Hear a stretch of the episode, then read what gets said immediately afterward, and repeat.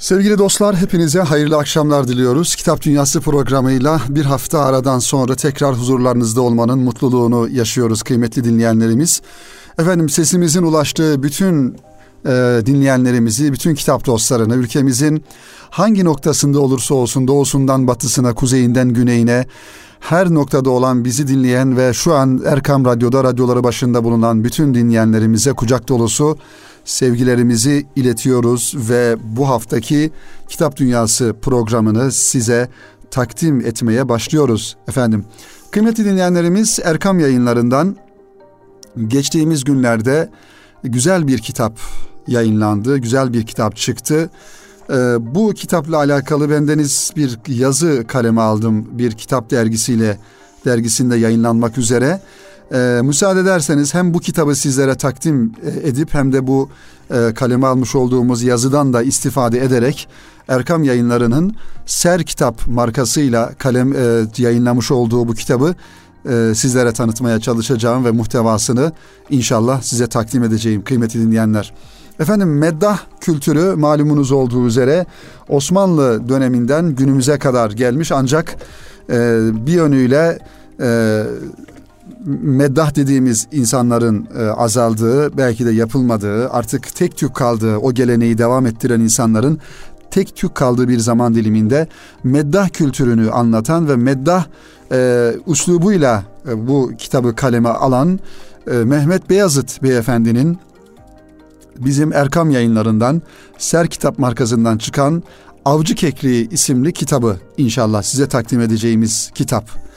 Tabi meddahlık ve orta oyunu Hacivat, Karagöz gibi oyunlar e, Osmanlı döneminde e, henüz daha bu kadar e, efendim görselliğin ondan sonra irtibatın olmadığı dönemler elbette ki. O zaman hatta tabii ki televizyonun vesaire telefonun olmadığı bir dönem gazetelerin dahi Osmanlı'nın son dönemlerinde çıktığını düşünürsek ee, daha çok insanların kültürünü birbirine aktarım noktasında sözlü edebiyatın ağırlıkta olduğu, yazılı edebiyatın dahi kısıtlı olduğu bir dönem o dönemler.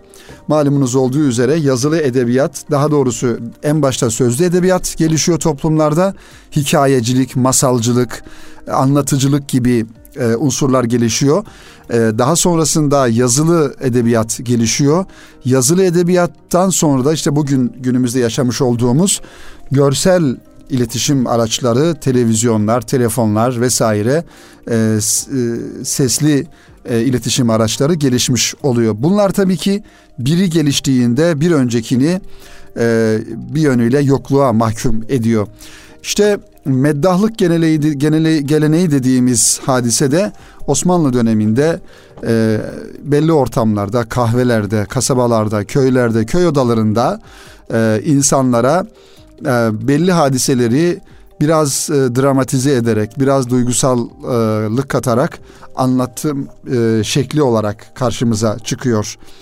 E, Hacivat Karagöz biraz daha farklı, orta oyunu ondan biraz daha farklı ama bunlar bizim doğu kültürümüzü e, ortaya koyan e, önemli e, tiyatral çalışmalar e, olarak görüyoruz. Mehmet Beyazıt dedik sevgili dinleyenler. Yaşayan son meddahlardan birisi.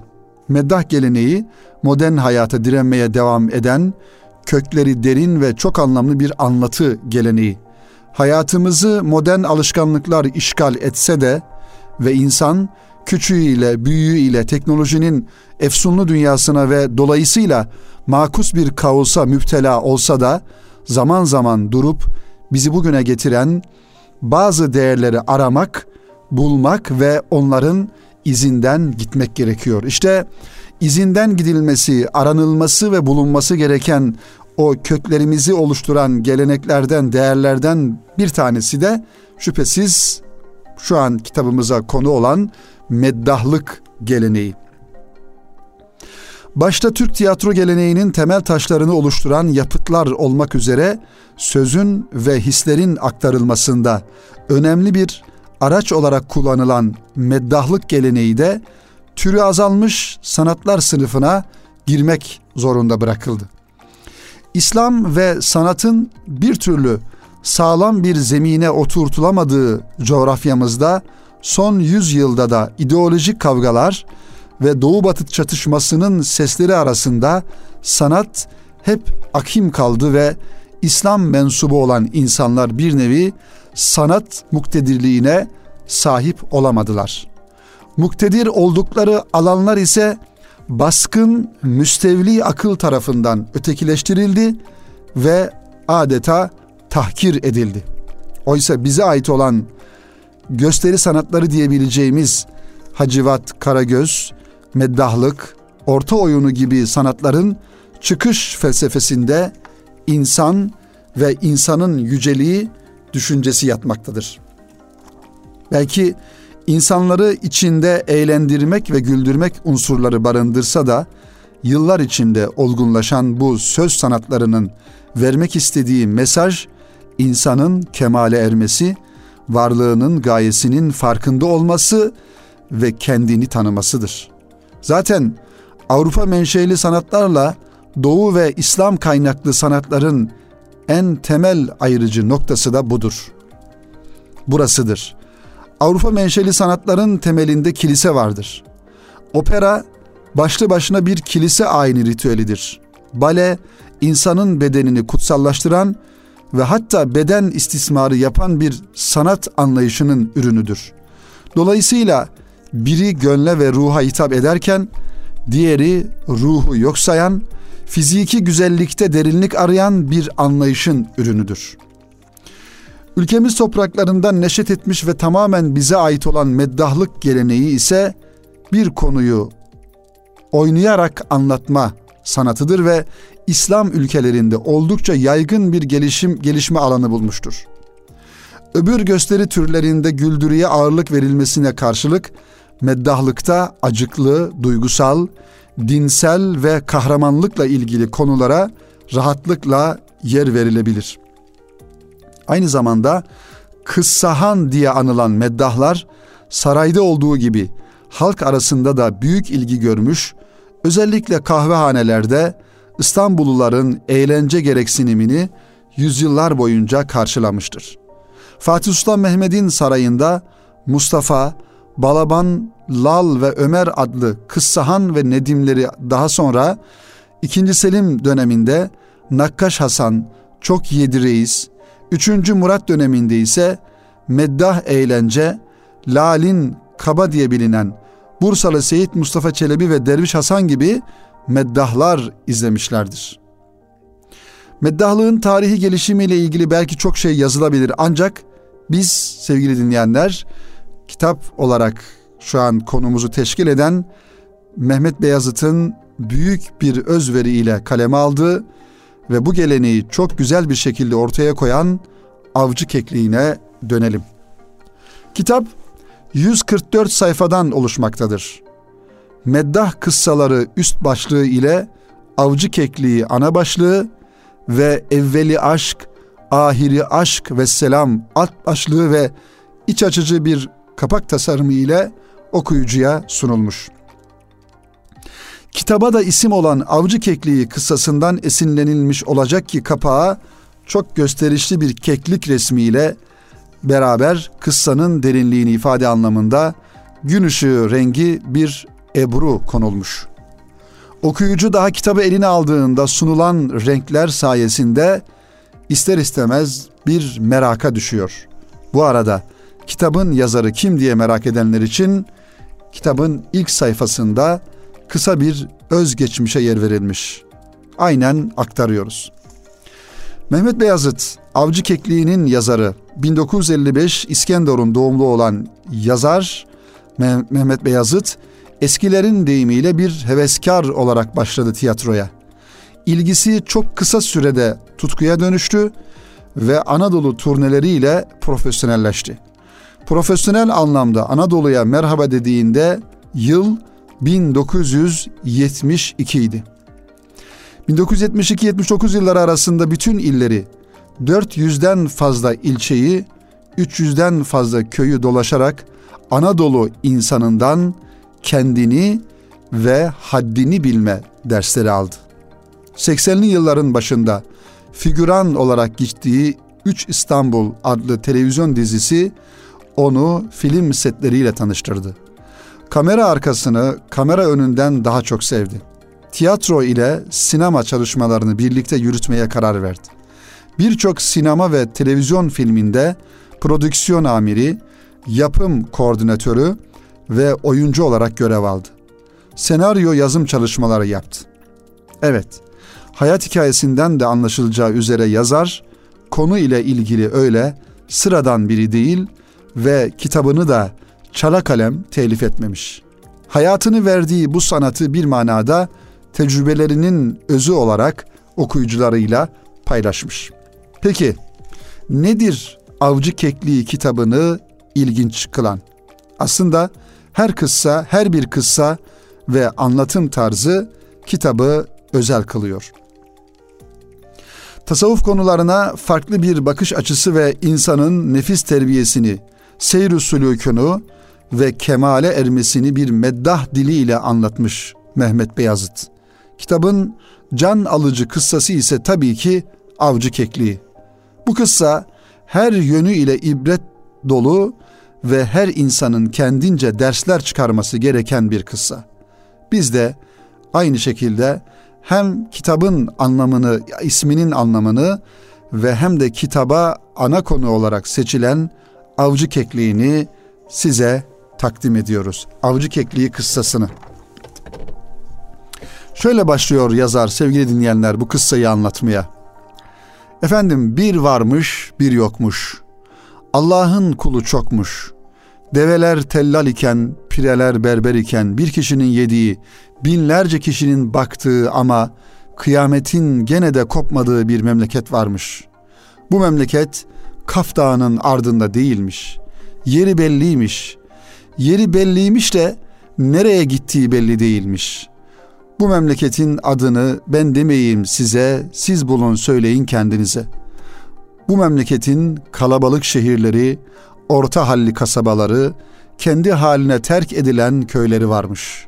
İşte bizim kıssamızda bu köylerden birinde geçer. Evet, üslup gördüğünüz gibi farklı bir anlatım tarzı sevgili dinleyenler. Devam edelim. Bu köy kendi halinde suya sabuna dokunmayan küçük, şirin bir köymüş. Bu köyün ahalisi ava çok meraklıymış. İlle de keklik avına. Ha bir de bu köyde özü sözü doğru, dili dualı, aksakallı Derviş Baba namıyla bilinen bir ihtiyar yaşarmış. Derviş Baba ahalinin bu keklik avı merakına pek bir içerlenirmiş ama onların merakının derecesini bildiğinden sesini de çıkarmazmış. Köyde hemen hemen her evde bir avcı kekliği bulunurmuş. Avcı kekliği dediğin ne ki? Güzel ötüşlü, kafeste yaşamaya alıştırılmış dişi bir keklik işte. Kafeste yaşayacak, yemini, suyunu başkaları sunacak, almadan vermek olur mu? Madem veriyor insanoğlu, karşılığını elbet alacak. Avcı kekliği kafesiyle çalıların arasına koyacak, kendisi pusuya yatacak. İşte o zaman keklik yediğinin hakkını verecek. En güzel sesiyle ötecek. Onu duyan kafese girmemiş özgür keklikler bu güzel sesli dişinin fettanca davetine kanacak. Üçü beşi birden etrafına toplanacak. Onlar kur yaparken kafesteki kekliğe yattığı pusudan avcı basacak tetiğe. Keklikleri vuracak, sonra da oturup afiyetle yiyecek. Avcı sindirirken özgür keklikleri midesinde, cak cak ötecek avcı kekliği kafesinde. İşte av dedikleri de, avcı dedikleri de, avcı kekliği dedikleri de bundan ibaret. Alınacak çok dersi var bu durumda elbet anlayana, anlayana, anlayabilene. Neyse, her ne hal ise. Velhasıl bu köyde av da, avcı da, avcı kekliği de bolmuş. Hele içlerinden birinde öyle bir avcı kekliği varmış ki dillere destan. Ama öyle böyle değil. Yani anlatılır gibi değil. Bin bir çeşit hüneri, kınalı kınalı tüyleri varmış. Hele hele bir ötüşü varmış ki can dayanmazmış. İnsanı mest eder, kendinden geçirirmiş. Sahibi ona kınalı yapıncak dermiş. Alırmış gün aşırı kafesi eline, köy meydanından geçermiş gerine gerine ava gidermiş. Ahali ardından baka kalır, kekliğin sahibine imrenirmiş. Anlayacağınız bütün köylünün gözü bu keklikteymiş. Gel zaman git zaman kınalı yapıncakın sahibi sıkışmış paraya. Boşuna koşturmuş durmuş oraya buraya. Kimden yardım istediyse ters yüz edilmiş. Üç otuz paraya avcı mahkum edilmiş. Adamcağız sonunda çaresiz kalmış, kınalı yapıncakı açık artırmayla satışa çıkarmış. İşte o zaman anlamış köylünün gerçek niyetini. Bilmiş ki alacaklar elinden kınalı kekliğini. Yardım dilediğinde ters yüz edenler, gücümüz yok yardıma diyenler açmışlar keselerinin ağzını birer birer. Açık arttırma epeyce yüksek bir fiyattan başlamış. Çok kısa sürede acayip rakamlara ulaşmış ama bildiğiniz gibi değil. Herkes birbiriyle yarışta. Arttıran arttırana, kıran kırana. Görülmemiş böyle bir açık arttırma. Millet neredeyse evdeki yatağını yorganını satacak, ille de kınalı yapıncakı alacak. Artık son raddeye gelinmiş, elenenler elenmiş, kınalı yapıncak satıldı satılacak derken kalabalığın ardından gür bir ses yükselmiş. Kim ne verirse ben bir fazlasını veriyorum. O kekliği ben satın alıyorum demiş bu ses. Bir sessizlik çökmüş ortalığa. Dönüp bakmışlar sesin geldiği etrafa bir de ne görsünler. Derviş baba şaşırmışlar hem de çok şaşırmışlar. Yahu derviş baba ne yapacak bu kekliği acaba? Ne avdan anlar ne avcılıktan demişler. Derviş baba ahalinin şaşkın bakışlar arasında gelmiş kekliğin yanına vermiş koca bir kese dolusu tekliği almış sahibinden kekliği. Sonra elinde kafes. Dönmüş kalabalığa şöyle seslenmiş. Ey ümmeti Muhammed, ey milletim, içinizde en yaşlı olanı benim. Sensin derviş baba demişler. Bugüne kadar hiç size yalan demedim, asla ihanet etmedim. Etmedin derviş baba demişler. Hainleri hiç mi hiç sevmedim. Sevmedin derviş baba. Şimdi bu keklik benim mi? Evet derviş baba senin demişler. Şimdi ben buna istediğimi eder miyim? Edersin derviş baba demişler. Bunu duyunca aksakallı koca derviş çekip besmeleyi kekliğin başını koparıvermiş. Ahali bu işi dehşet içinde seyretmiş. Şaşkınlıktan sesleri, solukları kesilmiş. Kimi öylece suskun baka kalmış, kimi ah vah edip ağlamış. Sonra içlerinden derviş babaya en yakını ile içler, içlerinden derviş babaya en yakını ilk toplayan olmuş aklını. Aman derviş baba, can derviş baba, ne istedin keklikten, niye kopardın başını demiş. Derviş baba gayet sakin dönmüş adama. Şöyle bir bakmış, sonra adamın sırtını sıvazlamış ve şöyle demiş. O bunu çoktan hak etmişti. Çünkü o kendi milletine ihanet etmişti demiş.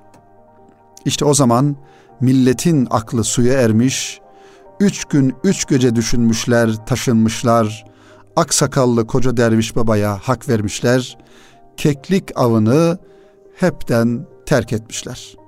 Evet canlarım, ciğerlerim, değerli dostlarım, gözünü açıp görenlerim, kulağını verip dinleyenlerim, bu naklettiğimiz bir meseldi. Meseldi ya, şu cennet yurdumuzda dinleyene mesel gibi gelen de gelen daha nice gerçekler var öyle değil mi? Dememiz o ki her güzel ötüşlü kuşa kapılmayın. Her dili ballıya kanmayın. Zira avcılar pusuda bizi beklemekte. Haydi kalın sağlıcakla. Yarınlarınız umutlu, günleriniz aydınlık, bahtınız açık, gıdanız muhabbet ola. Seyrül sürçü lisan ettiysek affola. Hoşça kalın, dostça kalın, sevgiyle yaşayın. Hay hak, hak dostum, hak diye kıymetli yazar Mehmet Beyazıt bu güzel kıssayı Avcı Kekliği kıssasını sevgili dinleyenler bu şekilde bize naklediyor. Evet, Mehmet Beyazıt'ın güzel anlatımı ile Avcı Kekliği kıssası böyle. Bunun gibi kitabın muhtevasında birbirinden güzel kıssalar mevcut. Başlamadan evvel Hacı Galip Efendi ve dostları, Usta Mülayim Efendi ve dostları son söz yerine dünden bugüne meddah kıssaları, meddah fakir Mehmet Efendi başlıkları ile zengin bir muhteva sunan kitap dinlemek ve dinlenmek için okunması gereken müstesna eserlerden bir tanesi sevgili dinleyenlerimiz. Hem Avcı Kekliği kıssanı, kıssasını size takdim etmiş olduk hem de Mehmet Beyazıt'ın bu kitabını e, dilimizin döndüğünce sizlere tanıttık sevgili dinleyenlerimiz. Efendim şimdi kısa bir ara verelim kalan 10 dakikamızda kaldığımız yerden e, inşallah ikinci bölümde kaldığımız yerden devam edelim efendim. Şimdi kısa bir ara.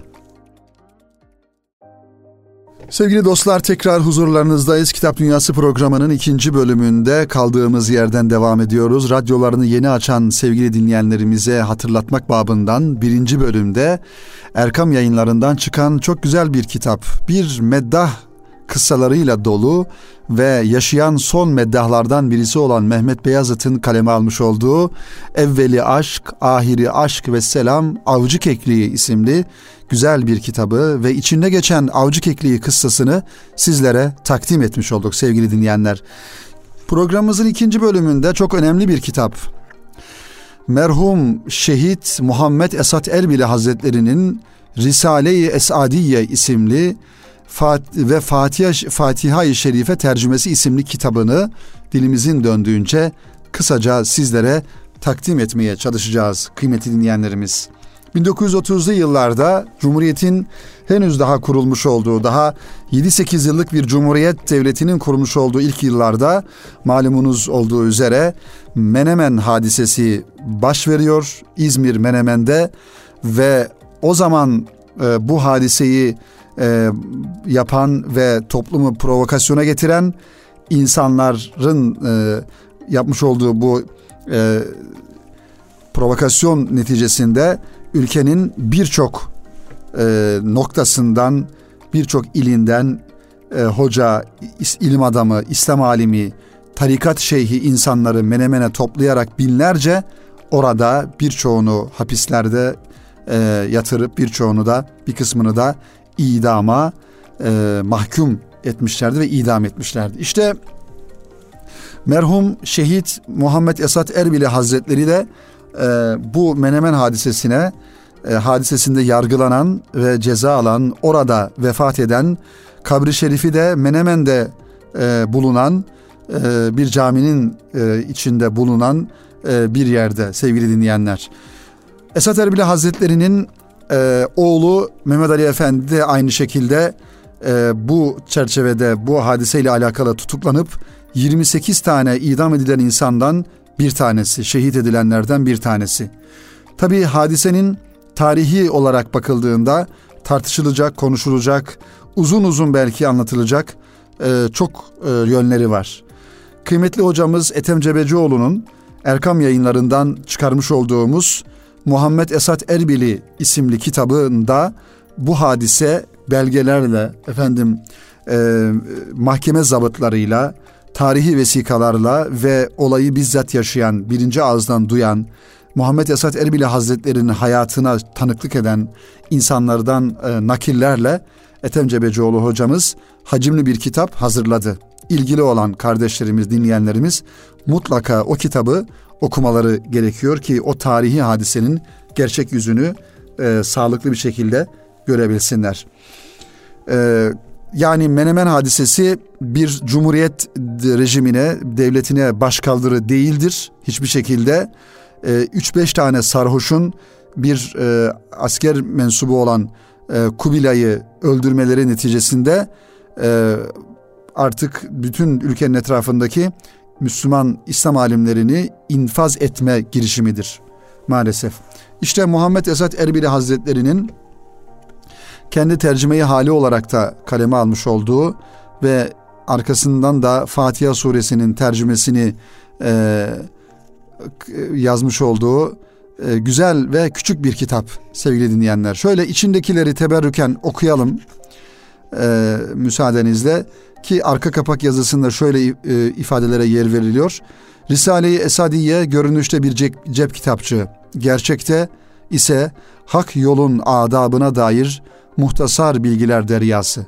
Hatmi Hacegan duası, silsile-i şerife, zikri hafi, inabe ve Fatiha-i Şerife'nin namaza takbiki gibi konuları merhum Esat Erbil'in nezih üslubuyla okuyacaksınız diye e, arka kapak yazısında bu ifadelere yer veriyor e, yayın evi.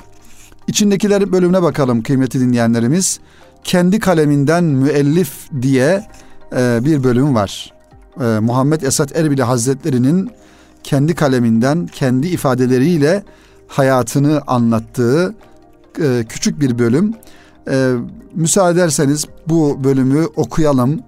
Hem üstadın ruhaniyetine sığınarak e, ve inşallah umarız şefaatlerine nail oluruz.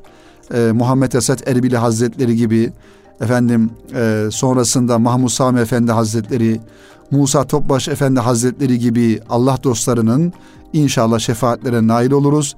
Daha öncesinde Tahal Hariri, Tahal Hakkari, efendim e, Ubeydullah Ahrar Hazretleri, e, Şah Nakşibend Hazretleri, e, İmam Rabbani Hazretleri bu güzel silsile-i şerifin mensupları olan büyük Allah dostlarının inşallah ahirette civarında oluruz diye dua ediyoruz kıymetli dinleyenlerimiz.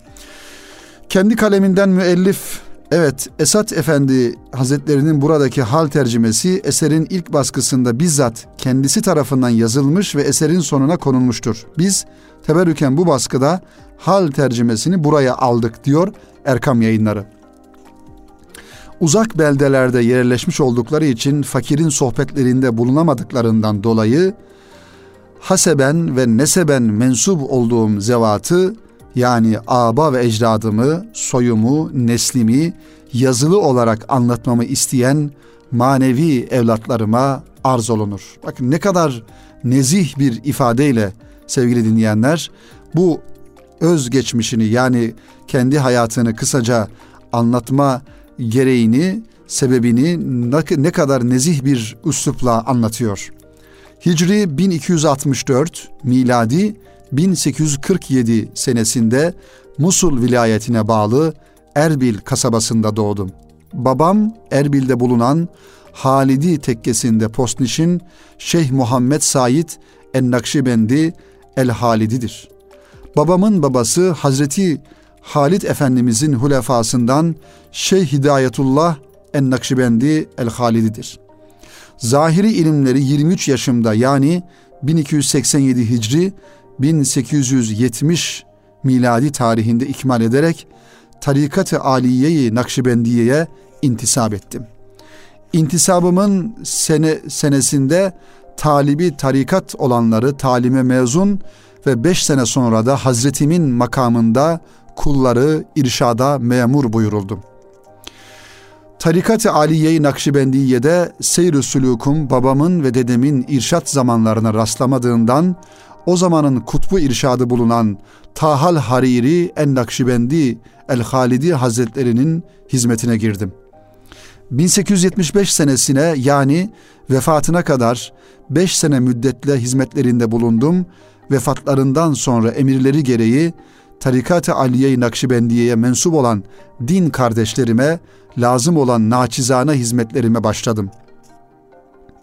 Müceddidi Elfisani İmam Rabbani ve hususiyle Mevlana Halid Hazratı'nın Tarikat-ı Aliye Kadiriye'den de izinli ve icazetli bulunduklarım ve menba-i risaletten cereyan eden o manevi hayatın suyundan içtikleri hatırıma geldikçe Tarikat-ı Aliye'yi Kadiriye'ye ve Hazreti Abdülkadir Geylani'ye karşı arttıkça artan aşk ve muhabbetimin bir mükafatı olmalıdır ki Tariki Kadiri'nin mürşidi zamanı Seyyid Abdülhamid Er-Rıfkani Hazretlerinin icazetnamesiyle 1883 miladi senesinde irşada mezun ve icazet almış oldum. O tarihten itibaren Allah'a hamdolsun her iki tarikin hizmetinde bulunmaya elimden geldiği kadar gayret etmeye çalıştım. Mevlam Hazretleri bütün kusurlarımızı bu iki silsile-i zehebi teşkil eyleyen sevgilileri hürmetine affu mağfiret buyursun. Yapmış olduğu azıcık amel ve ibadetine güvenen kimselerden etmesin. Amin. Velhamdülillahi Rabbil Alemin diye bu kendi dilinden hayatını e, Muhammed Esat Erbili Hazretleri Kaddesallahu Esrarahum e, anlatıyor sevgili dinleyenler. Bu kitap böyle güzel bir kitap. Risale-i Esadiye eğer kütüphanemizde yoksa Erkam yayınlarından mutlaka alalım ve Muhammed Esat Erbili Hazretleri'nin yine Erkam yayınlarından çıkan mektubatı ve Divanı Esat ve Kenzül İrfan dediğimiz binbir hadis kitabını da kütüphanemizin en nadide yerine koyalım sevgili dinleyenler. Efendim programımızın burada sonuna geldik. Cenab-ı Hak bizleri Allah dostlarının civarından ayırmasın ve bu şekilde veliyullahların, Allah dostlarının, e, hak dostlarının da e, inşallah ahirette onlarla beraber haşreylesin Efendimizin yanında. Önümüzdeki hafta tekrar aynı gün ve saatte buluşmayı ümit ediyoruz. Hepinizi Rabbimize emanet ediyorum. Sürçülisan ettiysek affola. Hayırlı akşamlar diliyorum efendim. Hoşçakalın.